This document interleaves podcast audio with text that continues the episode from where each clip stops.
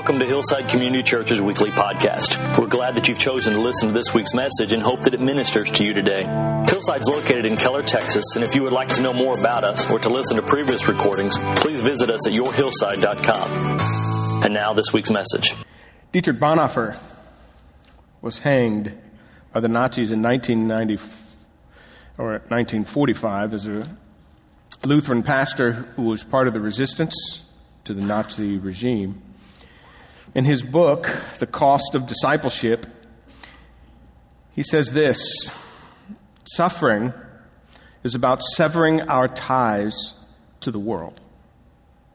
It's an essential feature of the cross.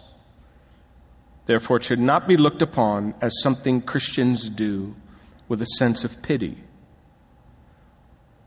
morbidity, or complaint. Sacrifice, yes but sacrifice with no pity attached. In our culture, for us, we look upon that as, oh, you poor thing. And of course, that's never going to be completely absent, but in a culture, in cultures around the world, people are facing this kind of thing every day with a completely different mindset than ours. To understand a little bit what Bonhoeffer is saying, Hebrews 13:3 will help us. It says, "Remember those in prison as though you were in prison with them, and those ill-treated as though you too felt their torment." This is an interesting verse if you are familiar with Hebrews. Uh, there was a unique group of Jews who had been doing sacrifices in all Old Testament uh, rituals to be right with God. And then they learn about Christ and they give up all those Old Testament rituals and they come to Jesus and they begin to live for Him. But then persecution starts. And some of them think it might be better to abandon Christ and go back to those Old Testament sacrifices. And of course, the book is one big encouragement not to do that. And so, some of them were suffering, others were uh, identifying with those who were suffering, and that's what Hebrews 13:3 means when it says remember and identify. It doesn't mean remember and feel bad for them. It says remember and identify with them. Imagine that you're in prison with them. What's he saying? Imagine, this is what he's saying, imagine that your commitment to Christ would likely have put you in the very same place had you been there. See your own faith as doing the very same thing they would do in the same circumstances. That's what he means by remember those who are in prison as though you were there the ill treatment as though you were receiving it because you believe the same things that they believe. You're committed to the same Christ that they're committed to. So, Hebrews is about you want to know if your faith is real? I mean, remember, the, the faith chapter in the Bible is Hebrews 11. Because the writer's trying to tell you, want me show you what real faith looks like? You want to know what real faith looks like? How do I view the suffering of my brothers and sisters around the world? Do I see myself doing the same thing that they would do? Then I would know that my faith is real. That's a powerful statement. Do I understand and identify with the persecution my brothers and sisters around the world are experiencing? Because it says something about my faith, which is what Hebrews is all about. Now, that's what makes the paragraph in Mark chapter 13 in the Olivet Discourse uh, about persecution so critical. Because even though we're not being persecuted at the moment, I'll speak to that in a moment, in no way does that exclude us from the application of what this text is saying. Just the opposite. This passage that we're going to look at today is a, really a game changer, and it forces us to ask, what's our faith made of? And I'm going to argue that that's exactly what Jesus is getting at. Don't tell me what you believed yesterday or yesteryear. I want to know if it's made of the stuff that lasts. Maybe you've seen this new book out. I think it was a New York Times bestseller, uh, Grit. It's been talked about a little bit now, and people are more people are reading it. And I read it this past week, and uh, it's a great little read. It's really an argument uh, um, by Angela Duckworth. She's a psychologist, and she basically is studying grit. She's saying that genius and talent aren't enough to succeed in the world. You need grit. And she defines grit very simply, but she, I mean, there's a whole book. She even asks, she's got a whole chapter on that she can, you can take a test. Are you gritty?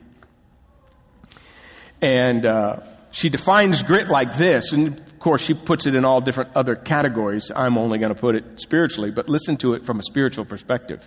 She writes, Grit, the ability to persevere, and persevering a future goal over a long period of time and not giving up. It's having stamina sticking with your future day in, day out, not just for the week, not just for the month, but for years, working really hard to make that future a reality. Grit, she says. Living life like it's a marathon and not a sprint. That is exactly what Jesus is saying about faith. Is your faith gritty? Is it persevering? Do you see it over the long haul? Not just in short little spurts that's a gritty faith. And I think that's what Jesus is calling us to in this text. Now, the Olivet Discourse, uh, the disciples have asked, when is the end going to come? How will we know when it's here? You know, when will the end of time? When are you going to destroy the temple? When is this all going to happen? And uh, Jesus says, well, more importantly, uh, will you be there? Will you make it to the end? That's his focus. Will you make it to the end? we say, why does Jesus start where he starts in explaining this? Remember, in the text, there's sort of four watch outs over the passage. There's three things to watch out for with four watch outs. One is for deceivers, watch out for the deceivers. The second one is watch out for persecution. And then the third one is watch for the return of the Son. We're on the second watch out. Watch out for persecution. Now, uh, I gave you a chart that sort of pictures the end, and, and uh, next week, uh, or the next time we're actually two weeks, we'll go through this chart a little bit more. So for right now, you just have to remember it if you weren't here. Uh, just hang with me. There's two events we see happening in Mark chapter 13, and so uh, there's what happens in AD 70 when the temple gets destroyed, and how that's a picture of the end. So, uh, that's what Jesus is saying. There's a near event and a far event. Now, what we were focusing on first, because this is what Jesus says, they're asking, when is this going to happen? That's what they're basically asking. Wait a minute, do I have anything here? No, I don't have a good color there. Let's get a let's get a better color. see if that does it. No. Uh, let's see. Color. Let's get a better color. How do we get a better color on here? Let's go yellow. Let's try that. Can you see that? All right. So, um, so what Jesus does, they, they want to know about the end. Well, they don't know about this little intermediate thing that's going to happen that's going to look like the end. But in the meantime, Jesus says a lot of things are going to happen before the end happens. And he lists them for them. False messiahs are going to come, wars, rumors of wars, earthquakes, international unrest, famines, and persecution. So Jesus addresses all of these things, and we said these things sort of characterize the whole age, the whole world, uh, leading up to this event, and then past it, leading up to this event, and will probably intensify toward the end, depending on how you read Revelation 6. So that's the picture. This is, this is going to happen. Now, Jesus lists all these things. They wanted to know when this is going to happen, and he's focusing on these things. You say, why? What, what's he trying to say? And that's our question. Well, he tells them in uh, verses 7 and 8 when you hear of these things, three things. Don't be alarmed. These things must happen. There's a little divine necessity word. And then the end is still to come. So there's your three points about all of these details. They are not the end. But, he says, they are the beginning of birth pains. We said last week that pregnancy and giving birth is an eschatological picture. It describes the end because it describes someone who's hidden who will come eventually, you know, be manifested. A person will be manifested, but it's going to come through difficulty. That's the birth pains. But these are the beginning of birth pains. So uh, while you and I, the disciples, are in the mindset of, hey, we want to see the baby come now, we want to name it. Jesus is saying, hey, it's not time to name the baby.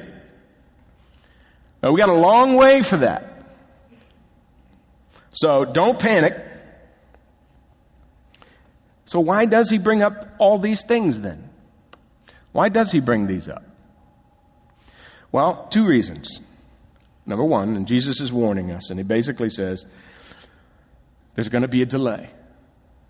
You're going to feel some birth pains. They're going to tell you that we're in a season of pregnancy and that something is really happening, but it's a long way off. So the first thing is there's delay. The second thing is there will be difficulty. You will have to be patient because it's going to take a while. And not only is it going to take a while, it's going to be a hard while. That's just the facts, Jesus says. So while you're looking to figure out when the end is going to come, I'm hoping you make it there. Now, to make this point even more significant to Mark, as he focuses on this persecution last, Matthew does the same thing. Actually, Matthew and Luke all put persecution at the end right here. Mark spends five verses on it. One whole paragraph on just this last one. All of these get together, combined, less verses than persecution does. Now here's the interesting thing. Only Luke puts a little temporal marker on this and says, actually, all that persecution is going to happen first. So it's put last so you don't forget it because it's the critical thing that's going to, you know, be the context that Jesus gives his point. But he wants you to know, I mean, Jesus is about to die. Two days from the moment we're, we're watching this, Jesus is going to die. And then remember, in the book of Acts, all this persecution starts immediately for the disciples, and the first martyr comes by Acts chapter 7. So within a month of what Jesus is saying to these guys, that persecution is going to begin. It's the first thing. And the fact that it happens first and then it's last tells you it's going to be peppered throughout all of this thing. Did you know that in the 20th century there have been more Christians persecuted than in all 19 centuries previous? And by the way, the 21st century doesn't look much better. It's only increasing. So, yeah, that's intensifying. And we're going to see here in Mark, this paragraph, that it says something very important to us as believers. In fact, I want us to look at the whole paragraph together uh, as one. Because you see the watch out. This is the second watch out within the first thought of Jesus, and it's for persecution. So all of the text is on persecution, but there are two lines in it that sort of give us what is, what are we supposed to hold on to in the context of this persecution? The first one is, first, the gospel must be preached to all nations. And the second one is, but the one who endures to the end will be saved. So in the context of persecution, there are two things that emerge from the text for us to grab a hold of. Number one is the gospel. What's the nature of this gospel? You're going to see. And then the second thing is, do we have, do we have the kind of faith that can endure to the end? Because salvation is at the end. If you can endure. So, two basic things emerge from this text. One is there's a mission to accomplish. And second, will you get there? So, Jesus takes the disciples' focus who want to go to the end and see it all happen and puts it where it needs to be, right where we need it. And the first thing I want to say is about the gospel. I want you to see what this text says about the gospel. And there's, here's what I would say the gospel creates and thrives in opposition and persecution. The gospel creates and thrives. Let's talk about the creation of persecution by the gospel. So we're preaching the gospel, and this gospel is what's getting everyone in trouble. Watch out for yourselves. You will be handed over to the councils and beaten in synagogues. You will stand before governors and kings. There's official opposition. Governmental, official, legal opposition. And then you drop down to verse 12 and there's familial, family opposition. Brother will hand over brother. Father is child. Children rise against parents. And then there's universal. You will be hated by everyone. And see, all of this is the gospel creates that. The gospel creates this opposition. See, once you accept Jesus Christ and what he has done for you and he comes into your life, he affects every area of your life. So it's going to affect every part of you. That's the nature of the gospel. You can't compartmentalize it and say, well, you know, I probably, you know, I might be,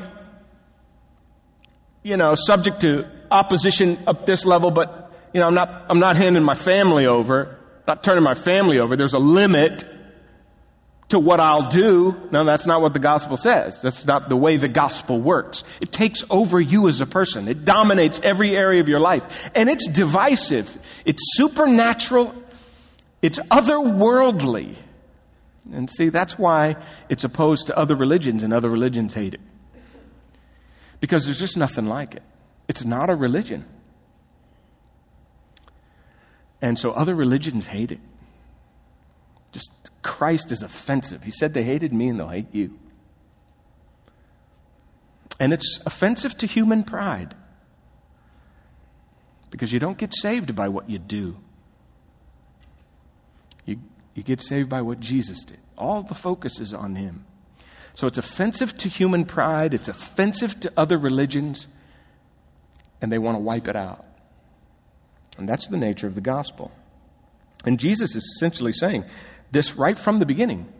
I'm telling you, he says, the moment I die on the cross, persecution is going to begin. The gospel will begin, and the persecution will come with it. The gospel creates it, the division. And this is, Jesus is saying, is normal. He's speaking of this as this is what you can expect. Associated with the gospel comes opposition. This is normal. In America, we, we're, we're an anomaly. The Christians around the world look at us, they, they can't believe that we don't wake up every day. This is the reason, I don't know if I should even say this, but our problems are so petty. And yet we're the ones depressed all the times, so we're addicted to porn and everything else. We got addictions and depressions and all other kinds of things. And that's because you didn't wake up today with a knife at your throat saying you want to give your life to Christ or not. Because you don't have time for naked women. And you don't have time to be depressed when you know you got to get the gospel out there and you got a knife to your throat. It's all in at every moment. And so we are at a disadvantage for gritty faith. But it's normal around the rest of the world. You wake up every day committed to the mission of getting the gospel out, which it must get out first. Then that's normal. It's not all, all those poor people. Too bad they live over there. Oh, no, no, no. We're, it's just crazy we don't have it. And I think what Jesus is saying is Christians, we can expect it. You better expect it. It's starting to happen now a little bit. If you're keeping your eye out, it's happening. It's going to get worse. There's maybe not in your lifetime will you have a knife to your throat here, but maybe. And it's not all those poor people over there. It's the gospel attracts the opposition. It can't help it. If it's, and in, well, we'll get to that in a second. It's normal.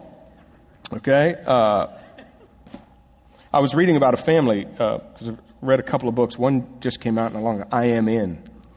I, I recommend it. it. Is the website and everything you can go to.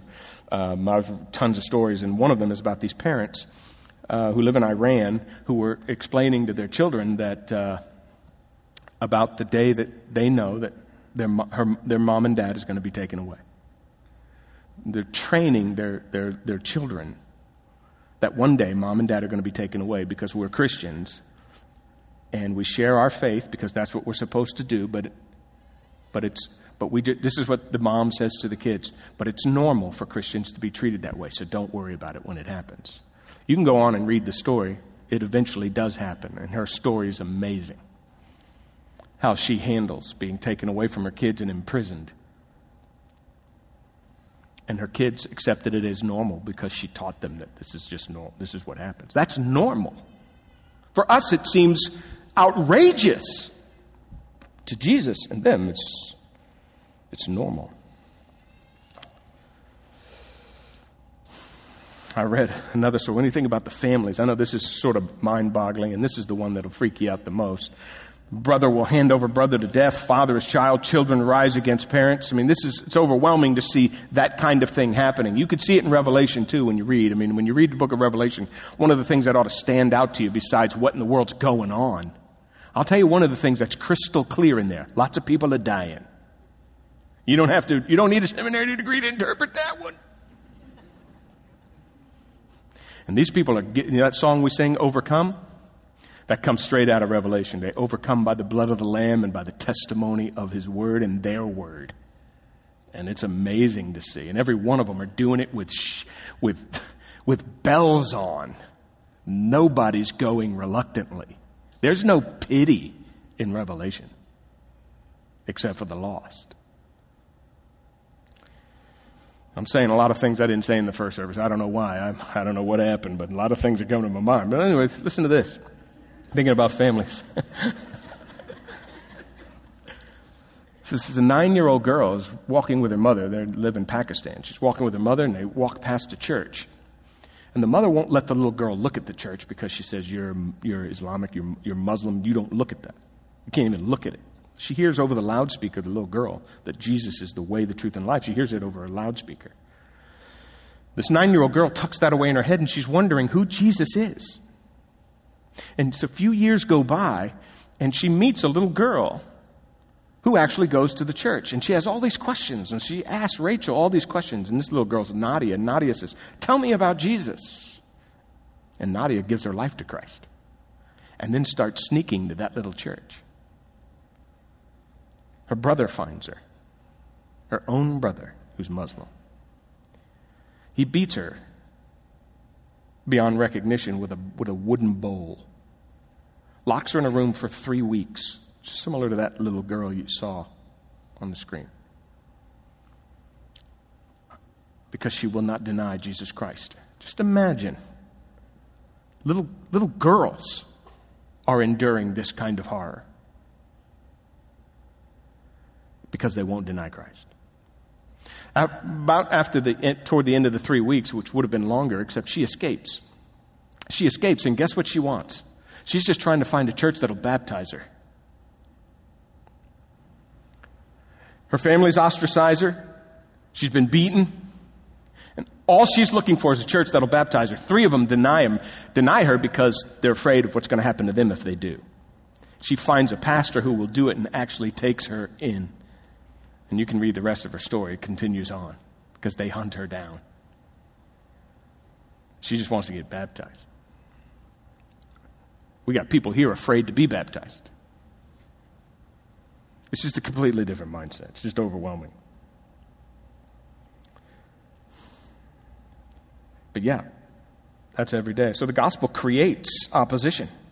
But the second thing is that you got to see in this text, don't, don't, don't panic yet. It thrives on opposition. Do you notice that in this text? If, you, if you're reading it, it thrives on it. Uh, notice what Jesus says. You'll be turned over to councils and you'll be beaten by governors. Look, because of me as a witness to them. You know what? Luke inserts right here. And by the way, if this, just this paragraph alone, you ought to read Matthew and Luke's parallel because they're very interesting. They insert little things into Mark's that are powerful. Luke inserts right here. It turn, this is how Luke would word this. It turns out this is a great opportunity to witness. That's Luke's enthusiasm. This is a great opportunity to witness. See, the gospel won't get to some places unless persecution happens.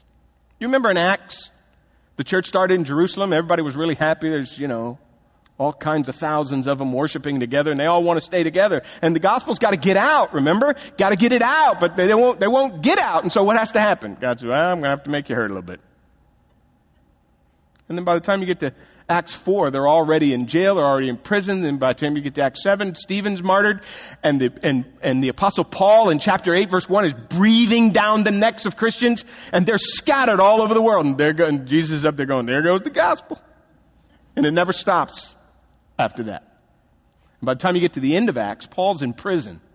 You'd think, well, I guess the gospel can't go any further, but the scripture says he preached the gospel to all these people in the prison which he would have never done. Philippians 1:12 says, when the Philippians wrote him and said, "Hey, we're so sad you're in jail." Verse 12 of chapter 1, Paul says in Philippians, "Hey, my circumstances have fallen out rather for the progress of the gospel. Look at the people I'm winning to Christ in the Roman system."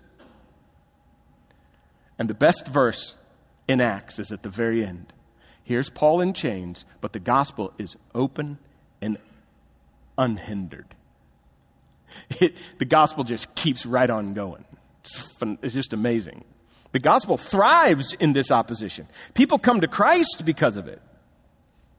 And sometimes it takes the opposition for the gospel to get to the place it needs to get.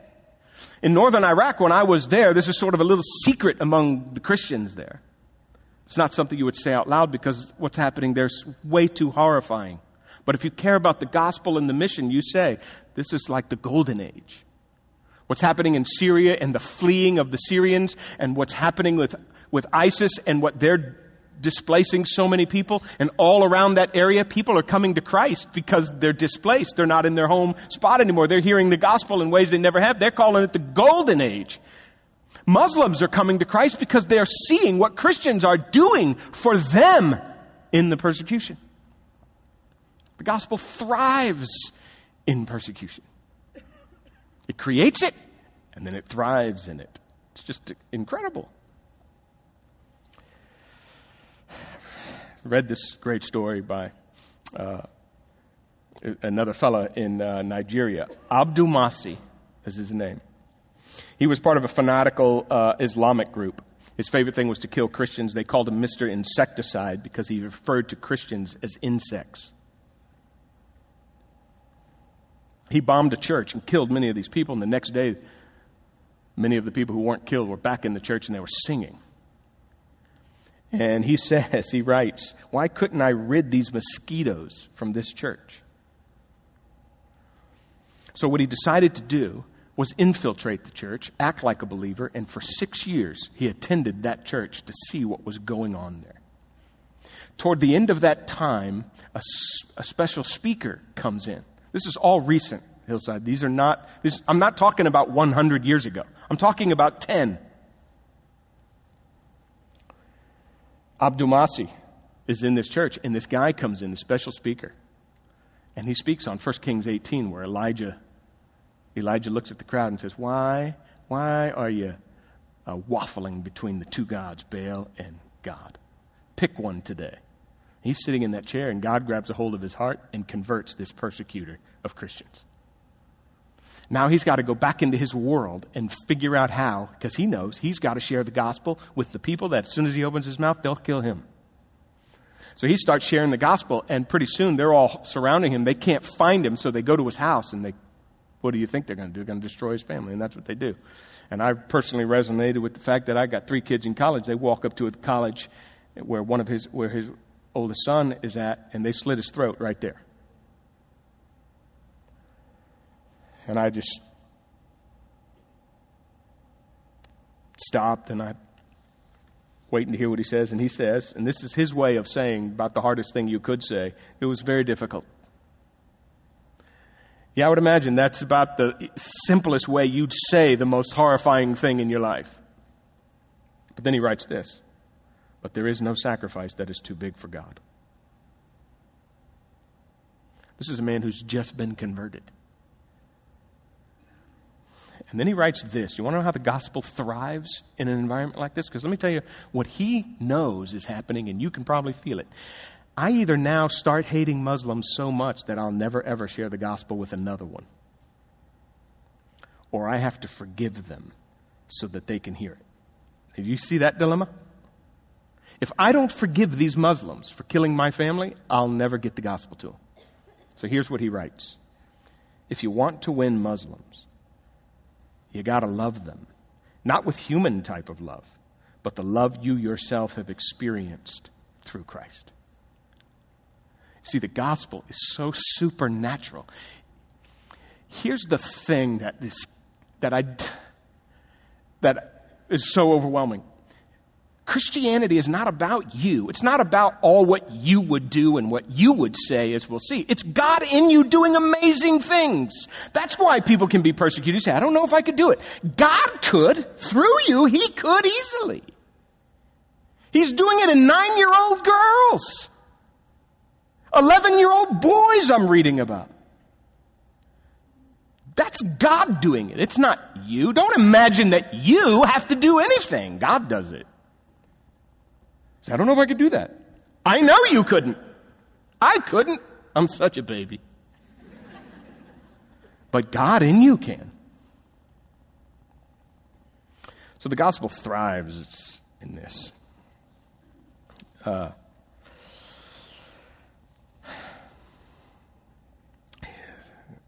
it thrives because you can't kill it. If you notice, look at all the things that happen in persecution in here. Handed over is used at least three or four times in this text. Uh, you're handed over, you're beaten. Um, here you go, hand you over again. The reason hand you over is used so many times because Jesus is about to be handed over in chapter 14 uh, whenever we get there. All right. When you, when they arrest and hand him over, they arrest you. Do not worry about what to speak. Whatever's going to give to you, you be speaking. Hand you over. There it is again. Uh, death twice and then hated by everyone. Look at all the things that happened to you. Meanwhile, you're killing the Christians, but the gospel hasn't stopped. It just keeps going. That's the nature of the gospel. It's just supernatural and overwhelming. In this text, all these things. You know, I wrote down in the text after I, I was watching this, I just wrote down the gospel is deadly, but it can't be killed. It's deadly, but it can't be killed. And then here's, you know, uh, look, and this gospel must, there's that divine necessity word. It's got to happen. And I know persecution is going to happen, but persecution is going to be generated by this same gospel and it's going to thrive in it. And it must be preached to all nations. Matthew adds right here, then the end will come. So everybody's tried to figure out, well, if we can, we can determine when the end comes, when we know all nations have been taught the gospel. Everybody's done that. Everybody's doing that. Hey, let's get the gospel out and then the end will come. Let's hurry. And see, here's, and, and some people believe this happened in the, in the days of the gospels. Actually, in, in Jesus' day, that the, that, that that meant only for the nations in Jesus' day. And then some are saying, oh, we've already done that. Look around the world. We've already been to every nation. Uh, well, here's the facts. The end hasn't come yet, so just keep preaching the gospel. It's not your job to determine when it's over. God will do that. In the meantime, you got to keep sharing it. Then the end will come. But God's in charge of when that is. My favorite thing about this text, and uh, I'm going to find you Let's see if I can do it here. Let's see if I can find this verse. Yeah, here it is. You know, see about how powerful the gospel is? Look at this. When they arrest you and hand you over for trial, don't worry. I love that. It's the only time Mark uses don't worry, and it's right here in the context of persecution. Don't worry about what to speak. And here's the other funny thing. Uh, really, I wasn't worried about what I was going to say. I was worried about what they were going to do to me. And so, he, listen, the gospel is so consuming and God is so on this, as you'll see here in just a second, that Jesus is in no way going, you know, hey, this is going to be really hard. I hope you can handle it. Jesus is saying your main concern ought to be what gets said when you get grabbed. And Luke Luke literally adds this because he says, Don't worry about what you're going to speak. Say whatever is given to you at that time, for it is not. This is a really important line when it comes to persecution. It's not going to be you doing anything. It's going to be God. He'll be the one speaking through you. The Holy Spirit will guide you in that whole process. That's an amazing. Luke actually says, whatever you do, this is Luke, do not rehearse. He says literally, be resolved not to rehearse anything you're going to say ahead of time. Like, this is a really important moment. I don't need you screwing it up. I think that's the greatest thing. Because the gospel thrives and I want in these moments of persecution for the Holy Spirit to take over because something great's going to happen. The gospel thrives in persecution. Oh, wow, just awesome. So awesome. So God centered. And then you get this line here, which we just need to look at for a moment. So that's the gospel. It creates opposition and it thrives in opposition. And then you get this last one the one who endures to the end will be saved. What are we supposed to make of that? Because Jesus is saying, hey, don't worry so much about when it happens. Ask yourself if you'll be there when it happens. Will you make it to the end? Whether that's the end of your life or whether that's the end comes and you're there. Either way. Now, let me tell you about what persecution does. Because persecution does two things. Not only is it spread, does it spread the gospel, but it also tests people's faith. It'll test your faith.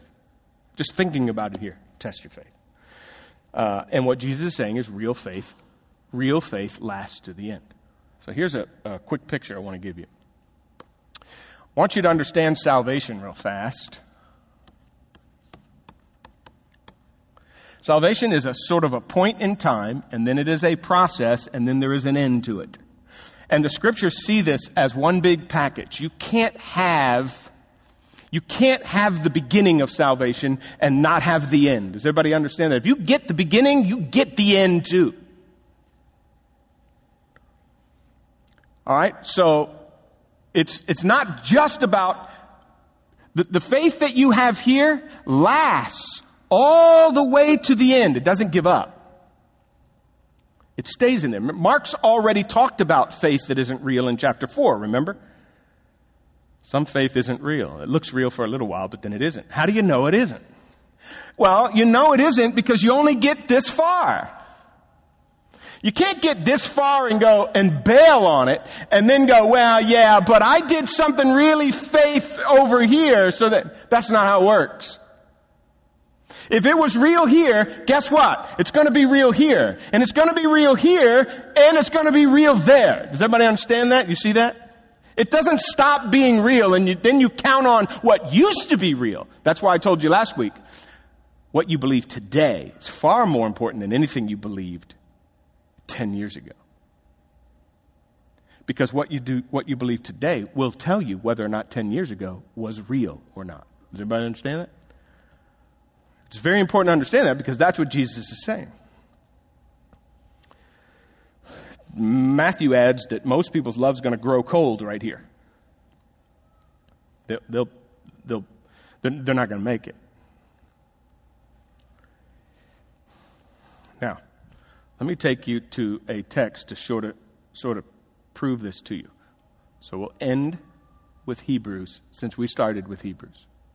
These people were suffering, they were thinking about ending their relationship with Christ because of it. And here is what the writer of Hebrews says to them. Keep this picture in mind. But remember the former days. Now persecution's come into their life. They've given up the Old Testament. They've come to Christ. They started to serve Him. They were doing well for a little while. Think about our text. They're, they're, moving along. They're not at the end yet. But then something bad happens here and He takes them back to this day for a second. You endured. So you, you endured for a little while harsh conflict of suffering after you were enlightened. You know, once you understood that Christ was the way to be saved, not rituals. At times you were publicly exposed to abuse and afflictions, and at other times you came to share with others who were treated in that way. You helped out the other ones who lost their stuff. This is the good stuff you were doing. It demonstrated faith. In fact, you, you, you shared the sufferings of those in prison, like he says in chapter 13. You accepted the confiscation of your belongings with joy because you knew that you certainly had a better and lasting possession. You see, future. You had something better. That's future language in Hebrews. So here's what I'm trying to say about this. Let me do it before I finish this picture. Let's see, where did that picture go?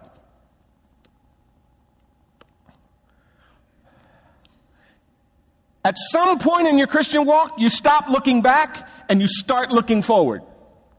And the confidence, the leaning, moves you that way. You're not reaching back to go, well, there used to be a time when I used to, I used to, I used to. Oh no. Now I'm looking forward. My faith is real. It's driving me forward now. You shouldn't have to look backwards and reminisce. You're looking forward to a promise. That's the only way you're going to make it to the end in the difficult times with the delay and the difficulty. Hey, it's going to take a while. And hey, it's going to be a hard while. You can't be looking back. Watch. Do not throw away your confidence, he writes, because it has great reward. That's future. For you need endurance in order to do God's will and receive what was promised. That's future. Now, watch this. Oh. He quotes, a t- he quotes a text. Watch this. For just a little longer, and he who is coming will arrive and not delay. It's going to take some time. He is coming, but there will be a delay, and you've got to last. But what's the focus? It's the second coming, just like in the Olivet Discourse. You have to be looking. Why does Jesus start with the stuff that doesn't tell us about the end? Because he's trying to tell you how to get there. And that is, you look at the second coming and you endure whatever you have to endure. My righteous, listen to this verse, it is so critical. My righteous one, that's any of us who know him, will, will live by faith. Will. Real faith will last. And notice, will live by faith.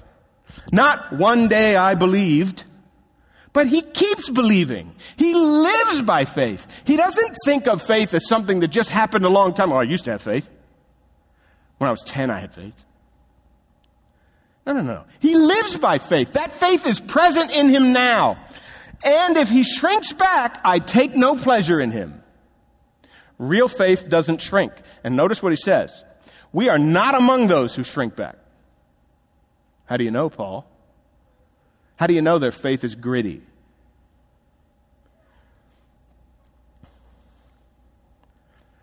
We are not among those who shrink back and thus perish. We are among those who have faith. In other words, not had faith. You hearing that? Have it. In other words, tell me your faith now. Don't tell me what it used to be. It's got to endure. If it was real then, it's real now, and it stays real till the end. That's how faith, real faith, works. It endures to the end.